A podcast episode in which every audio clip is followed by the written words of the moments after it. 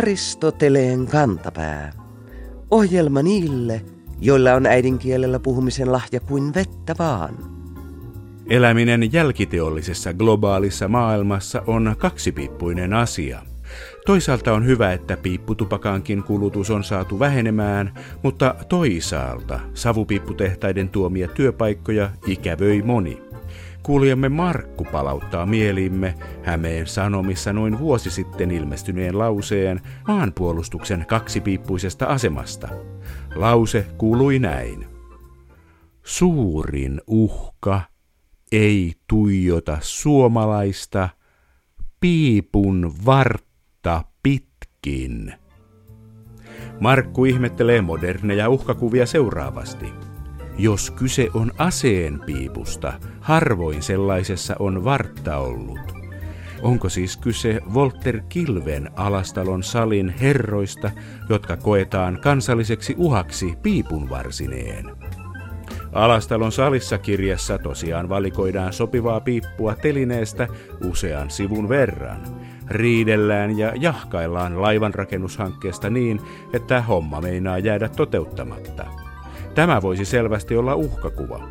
Mutta lopulta Alastalon salissa laivan rakentamisessa päästään toimen punnauksen ja miesväellä suoritetun järjenhäärinnän avulla yhteisymmärrykseen, joten oikeastaan kyseessä on kansallemme malliesimerkki konsensukseen pyrkimisestä ja pääsemisestä.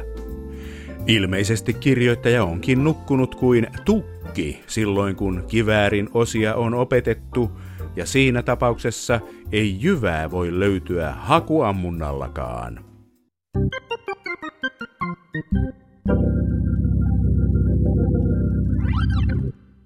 Muinaiset roomalaiset ja kreikkalaiset eivät ole kovin hyviä esimerkkejä meille nykyajan kielten opiskelijoille.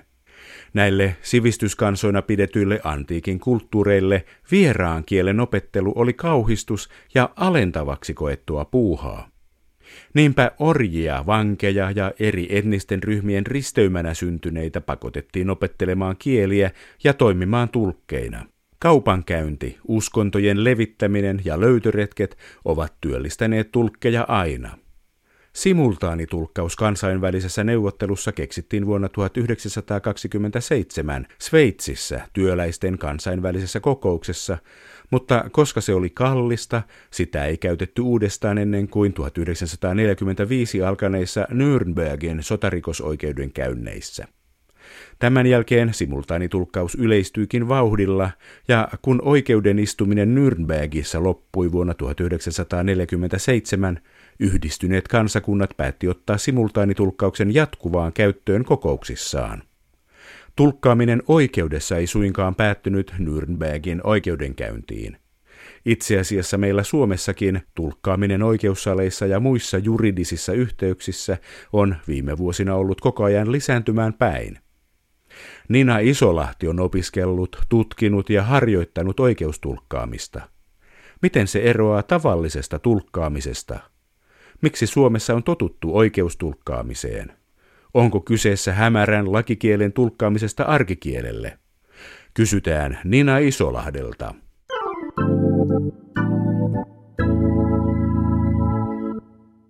Oikeustulkki ja oikeustulkauksen tutkija, tohtori Nina Isolahti. Onko lakikieli jo niin kaukana tavallisen ihmisen kielestä, että tarvitaan oikeustulkkausta? No ennen kuin puhutaan lakikielestä, puhutaan mikä oikeustulkaus on. Oikeustulkaukseksi laajassa merkityksessä voi katsoa mitä tahansa juridista tulkausta. Se ei tapahtu pelkästään tuomioistuimessa, mutta myös poliisilla, maahanmuuttovirastolla, tullissa, tulliviranomaisten toimesta, ehkä lakitoimistossa, eli kaikissa tilanteissa, jossa kyseessä on joku juridinen asia, juridinen seikka. Oikeustulkkauksessa ei ole aina kyse vain lakikielestä.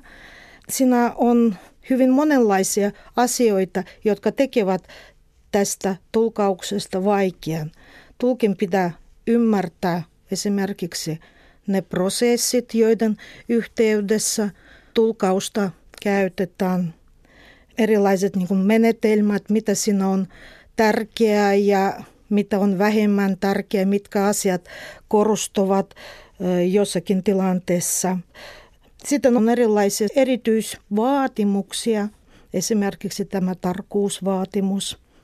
Sitten lakikieli, se on vähän niin kuin kun tulet lääkärin vastaanotolle, sulle lääkäri tavallisesti esittää ihan tavallisia kysymyksiä, johon sinä vastaat ihan tavallisella kielellä. Ja myös juridisissa tilanteissa osa sitä keskustelua ihan tavallista kieltä.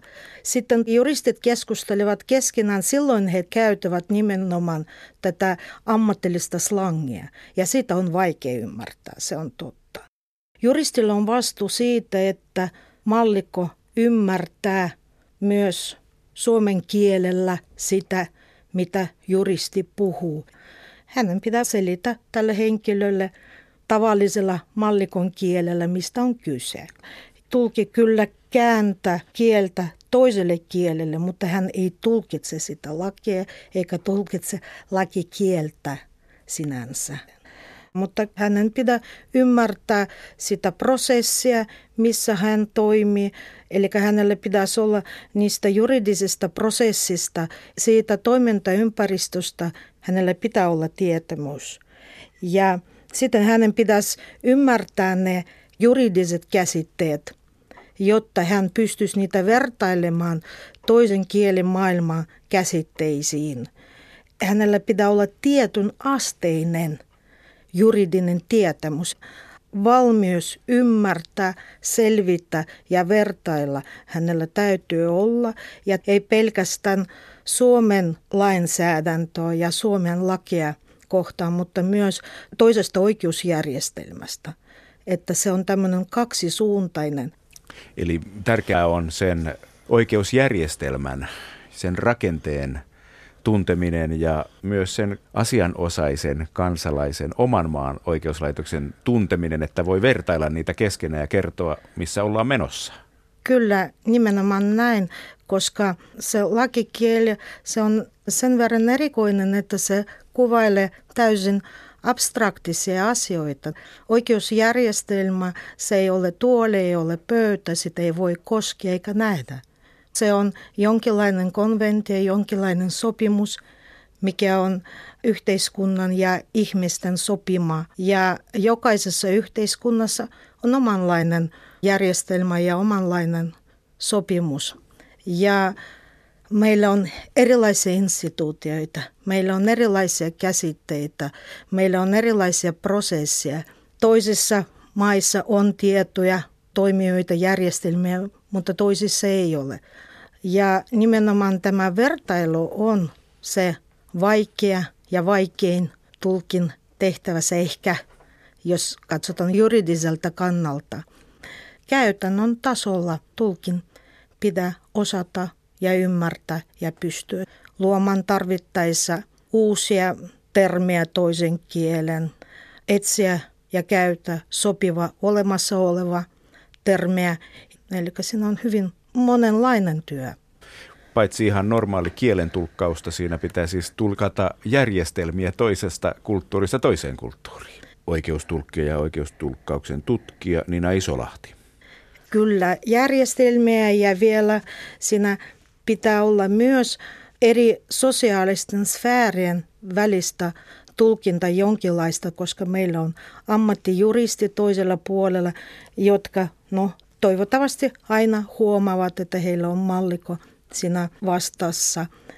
Mutta siinä on kaikin lisäksi vastassa vielä sellainen malliko, joka mahdollisesti ei tiedä paljon mitään tästä suomalaisesta järjestelmästä. Tässä saattaa olla vastassa sellainen henkilö, joka on vasta tullut jostakin ihan toisesta vierestä maasta ja hänellä on aika hutera käsitys, mikä on tuomioistuin, mikä on tuomari. Saattaa olla, hän on ihan niin kuin erilaisesta maailmasta ja tulkin pitäisi toimia jonkinlaisena kulttuurien ja tietämyksen välisen kuilun tasoittajana. Ei välttämättä ihan maailman helpoimpia hommia Kuinka paljon Suomessa on tällä hetkellä oikeustulkkeja? No, jos katsotaan meidän oikeustulkkirekisteriä, meillä tällä hetkellä on tasan neljä oikeustulkia tässä Suomen maassa. Et kuulostaa pieneltä luvulta. Joo. Oikeussaleissa ja kaikissa näissä instansseissa varmaan tulkataan enemmän oikeusasioita kuin mitä nämä neljä ehtivät tulkkaamaan. Joo, tämä oikeustulkkirekisteri, se on ihan uusi järjestelmä, joka on vasta viime kesänä perustettu Suomeen ja sinne pikkuhiljaa alkoi hakeutua ensimmäiset henkilöt, joilla on oikeus sanoa itseä oikeustulkiksi ja rekisteröityä siihen rekisteriin. Valitettavasti tämä järjestelmä on toistaiseksi raskas ja hitas ja lähivuosina me ei varmaan saada edes kaikista kielestä sinne tulkkia, mutta kyllä Suomessa tulkataan oikeudessa hyvinkin paljon. Vuonna 2011 tehdyssä selvityksessä meillä kovi- ja käräjäoikeuksia. Siinä on käytetty tulkkaus- ja käännöspalveluihin 2,5 miljoonaa euroa. Ja jos lasketaan, että se on noin 60 tuntia. Se tekee noin 42 000 tuntia. Ja jos meillä on neljä tulkkia nyt virallisesti rekisterissä, se tarkoittaa, että valtaosa tulkauksista hoidetaan ei-virallisten oikeustulkien avulla. Eri firmat, jotka tarjoavat tulkauspalveluita, suhtautuvat hyvin eri tavalla näihin tulkien rekrytointiin ja testauksen ja kouluttamiseen. Ei suinkaan kaikilla voida odottaa, että sinne on ammattitulkki lähetetty käräjäoikeuteen. Ja sitten on käräjäoikeuksilla ja erilaisilla toimijoilla on omat listat, johon soitetaan ja siinäkin on erilaisella menestyksellä hankittu eri tasosta tulkauspalvelua. Ää, miten saa tällaisen oikeuden kutsua itseään oikeustulkiksi?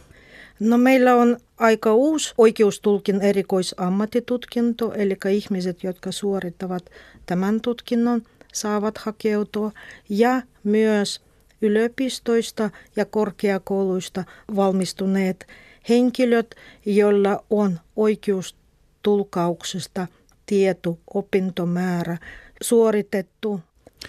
Tämä lainsäädäntö on aika tuoretta. Se on EUn esille tuoma asia. Miksi EU on säätänyt tämmöisen juuri nyt oikeustulkkia ja oikeustulkkauksen tutkija Nina Isolahti?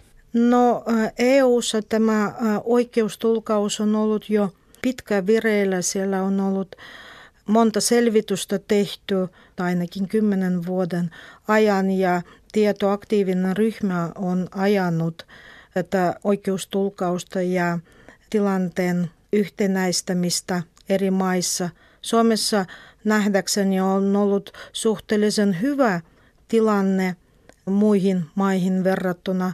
Meillä on ollut paljon lainsäädäntöä ja vastuullisia viranomaisia aina ja he hankivat aika säännöllisesti vieraskielisille henkilöille tulkkia tai kääntäjä tarvittaessa. Mutta näin se ei kuitenkaan ollut ihan joka maassa ja sitten EU-maissa – siihen tulkauksen laatun ei välttämättä ollut niin paljon kohdistettu huomiota, mutta kyllä tämä oikeus käydä oikeutta omalla kielellä, se on kirjoitettu jo YK yleissopimukseen, että sinänsä se ei ole mikään uusi asia, se on ihan meidän perustuslaillinen oikeus Suomi on pieni kielialue. Täällä on totuttu siihen, että jotta voidaan toimia maailmassa, niin pitää olla tulkkeja, pitää ymmärtää vieraita kieliä. Niin, tämä on tosiaan pieni kielialue ja meillä on kaksi virallista kieltä ja meillä voidaan oikeutta käydä suomeksi tai ruotsiksi, mutta vaikka meillä tuomarit puhuvat monesti sujuvaa englantia tai muita kieliä, mutta ei sitä oikeutta käydä englanniksi. Millä kielillä oikeustulkkaussa sitten Suomessa eniten käydään? Tarkistin viimeiset, mitä oli saatavilla vuoden 11 tilastot, jossa vähän päälle 3000 ulkomaan kansalaista tuomittu oikeudessa, josta 1900 oli Viron kansalaisia ja 900 oli Venäjän kansalaisia. Tämä tilanne muuttui viime vuonna ja esimerkiksi maahanmuuttovirasto on viime vuonna puhuttanut tietenkin eniten arabiankielisiä, sitten darinkielisiä ja varmasti hallinto-oikeuden tilastot ovat ihan eri näköisiä tänä vuonna, mitä vielä 5 tai 10 vuotta sitten. Tällä hetkellä on siis rekisterissä neljä tulkkia. Mikä olisi semmoinen hyvä taso oikeustulkkauksen tutkija, tohtori Niina Isolahti? No jos me ajatellaan, että meillä oli vuonna 15 tuomittu 7000 ulkomaalaista, jokainen heistä on tarvinnut tulkkia. Sitten meillä on siviiliasiat. Ei unohdeta bisnesmaailmaa, jossa kanssa käydään erilaisia neuvotteluita ja kiistellään sopimuksista ja niin poispäin. Kyllä meillä parisata tulkkia pitää olla tietenkin rekisterissä vähintäänkin. Ja isommista kielistä tietenkin enemmän ja joistakin pienimmistä kielestä riittää, kun edes yksi olisi. Meillä on sellainen ongelma, että kaikista kielestä me ei välttämättä edes saada tulkia rekisterin.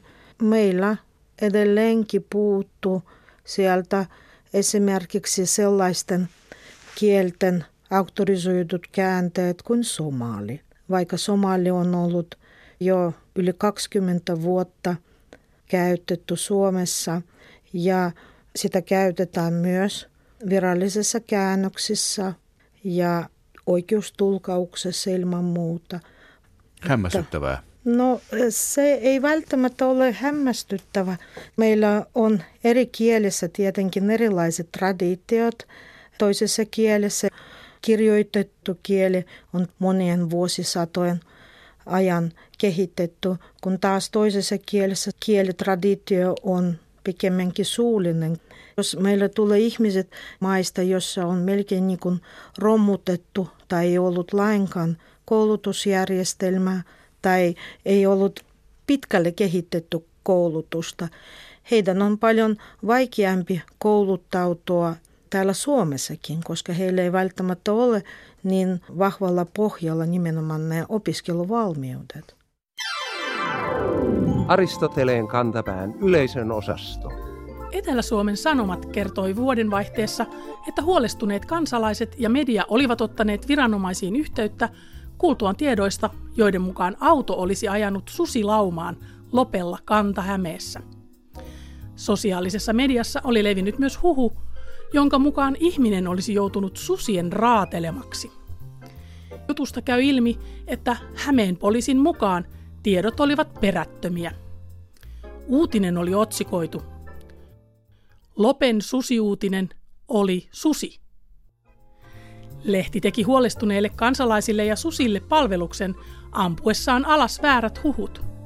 Nyt kuitenkin otsikon tähtäin osoittaa väärään eläimeen, kuten oli huomannut tarkkasilmäinen kuulijamme AM. Perätöntä uutista kutsutaan yleisesti ankaksi, ei sudeksi. Epäonnistunutta pilalle mennyttä tekelettä tai yritystä sen sijaan kutsutaan arkikielessä sudeksi.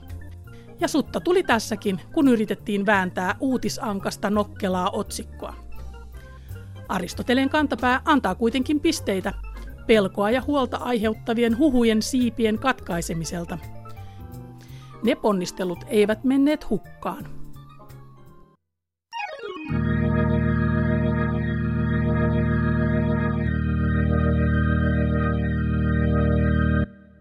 Paljon puhutaan siitä, miten niin sanotut uudet poliittiset voimat valtaavat keskustelun nimeämällä asioita uudelleen ja näin sekoittavat päivänselvät asiat.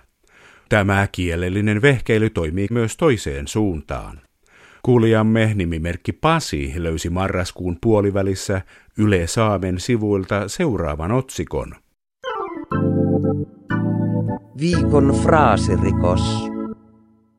Trumpin valinta presidentiksi aiheuttaa pelkoa ilmaston lämpenemisen puolesta. Pasi tuskailee näin. Mulla menee ihan aivot solmuun, kun yritän tulkita tuota.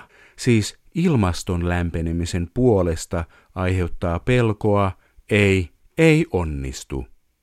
Aristoteleen kantapään ilmastointifraasien Kioton pöytäkirjan tarkastaja tuskailee myös. Jos pelättäisiin ilmaston puolesta, oltaisiin huolissaan ilmaston tilasta, mutta huolissaan oleminen ilmaston lämpenemisen puolesta tuntuu lähinnä lukijoiden kiusaamiseen tähdätyltä tunnetilalta. Tuomitsemmekin otsikon laatian syylliseksi epämääräisen politiikan ja ilmaisujen omaksumiseen ja päivän selvien asioiden sekoittamiseen. Määräämme hänet rangaistukseksi seuraamaan presidentti Trumpin virkaan astujaisia lähimmässä kurkkuja viljelevän kauppapuutarhan kasvihuoneessa ja koettamaan olemaan hikeentymättä.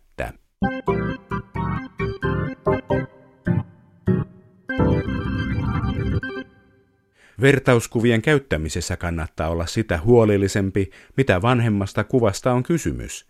Onhan niiden sisältö saattanut vakiintua jopa tuhansien vuosien ajan. Mies Mooseksenmäeltä lähetti meille malliesimerkin siitä, miten käy, kun tähän nyrkkisääntöön suhtautuu liian rennosti. Joulukuun alussa Puumala-lehti kirjoitti kunnasta lähtevästä kunnanjohtajasta – Johtajan mukaan kunnan tilanne sallii hänen mainiosti siirtyvän uusiin tehtäviin, ja sitten seurasi pysäyttävä vertaus. Viikon sitaattivinkki. Ilman, että seuraaja joutuisi aloittamaan savottaansa palavien pensaiden sammuttamisella. Mitä kunnanjohtaja tarkoittaa väkevällä vertauksellaan? Palava pensas muistuttaa meitä vanhasta testamentista ja Mooseksesta. Kun Israelin kansa oli Egyptissä orjuudessa, Mooses kohtasi erämaassa pensaan, joka paloi ilman, että olisi muuttunut tuhkaksi. Samalla Jumala kutsui Mooseksen kansansa johtajaksi ja vapauttajaksi. Raamatullisten sanontojen selitysoppaan Elämän vesi kirjoittanut Maunu Sinnemäki selittää palavan pensaan symbolia näin. Mooseksen kutsumuskäsky oli uskonnollinen suurelämys. Se muuttaa asianomaisen ihmisen koko elämän kulun. Jaakko Heinimäki taas lisää selitykseen, että kyseessä on niin sanottu Deus absconditus kokemus. Salattu ja käsittämätön Jumala puhuttelee ymmärrettävästi – pysyessään silti salaisuutena. Väistyvä kunnanjohtaja on siis siivonnut kansansa asuinalueelta pois kaikki mahdollisuudet tällaisten uskonnollisten kokemusten kokemiseen.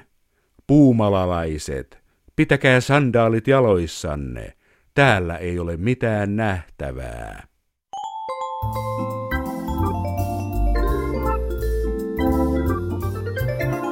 Kerro Aristoteleen kantapäälle, mikä särähtää kielikorvassasi. Tee se internetissä osoitteessa www.yleradio1.fi kautta Aristoteles tai lähetä postikortti PL 58 00024 Yle. Aristoteleen kantapää selvittää, mistä kenkä puristaa.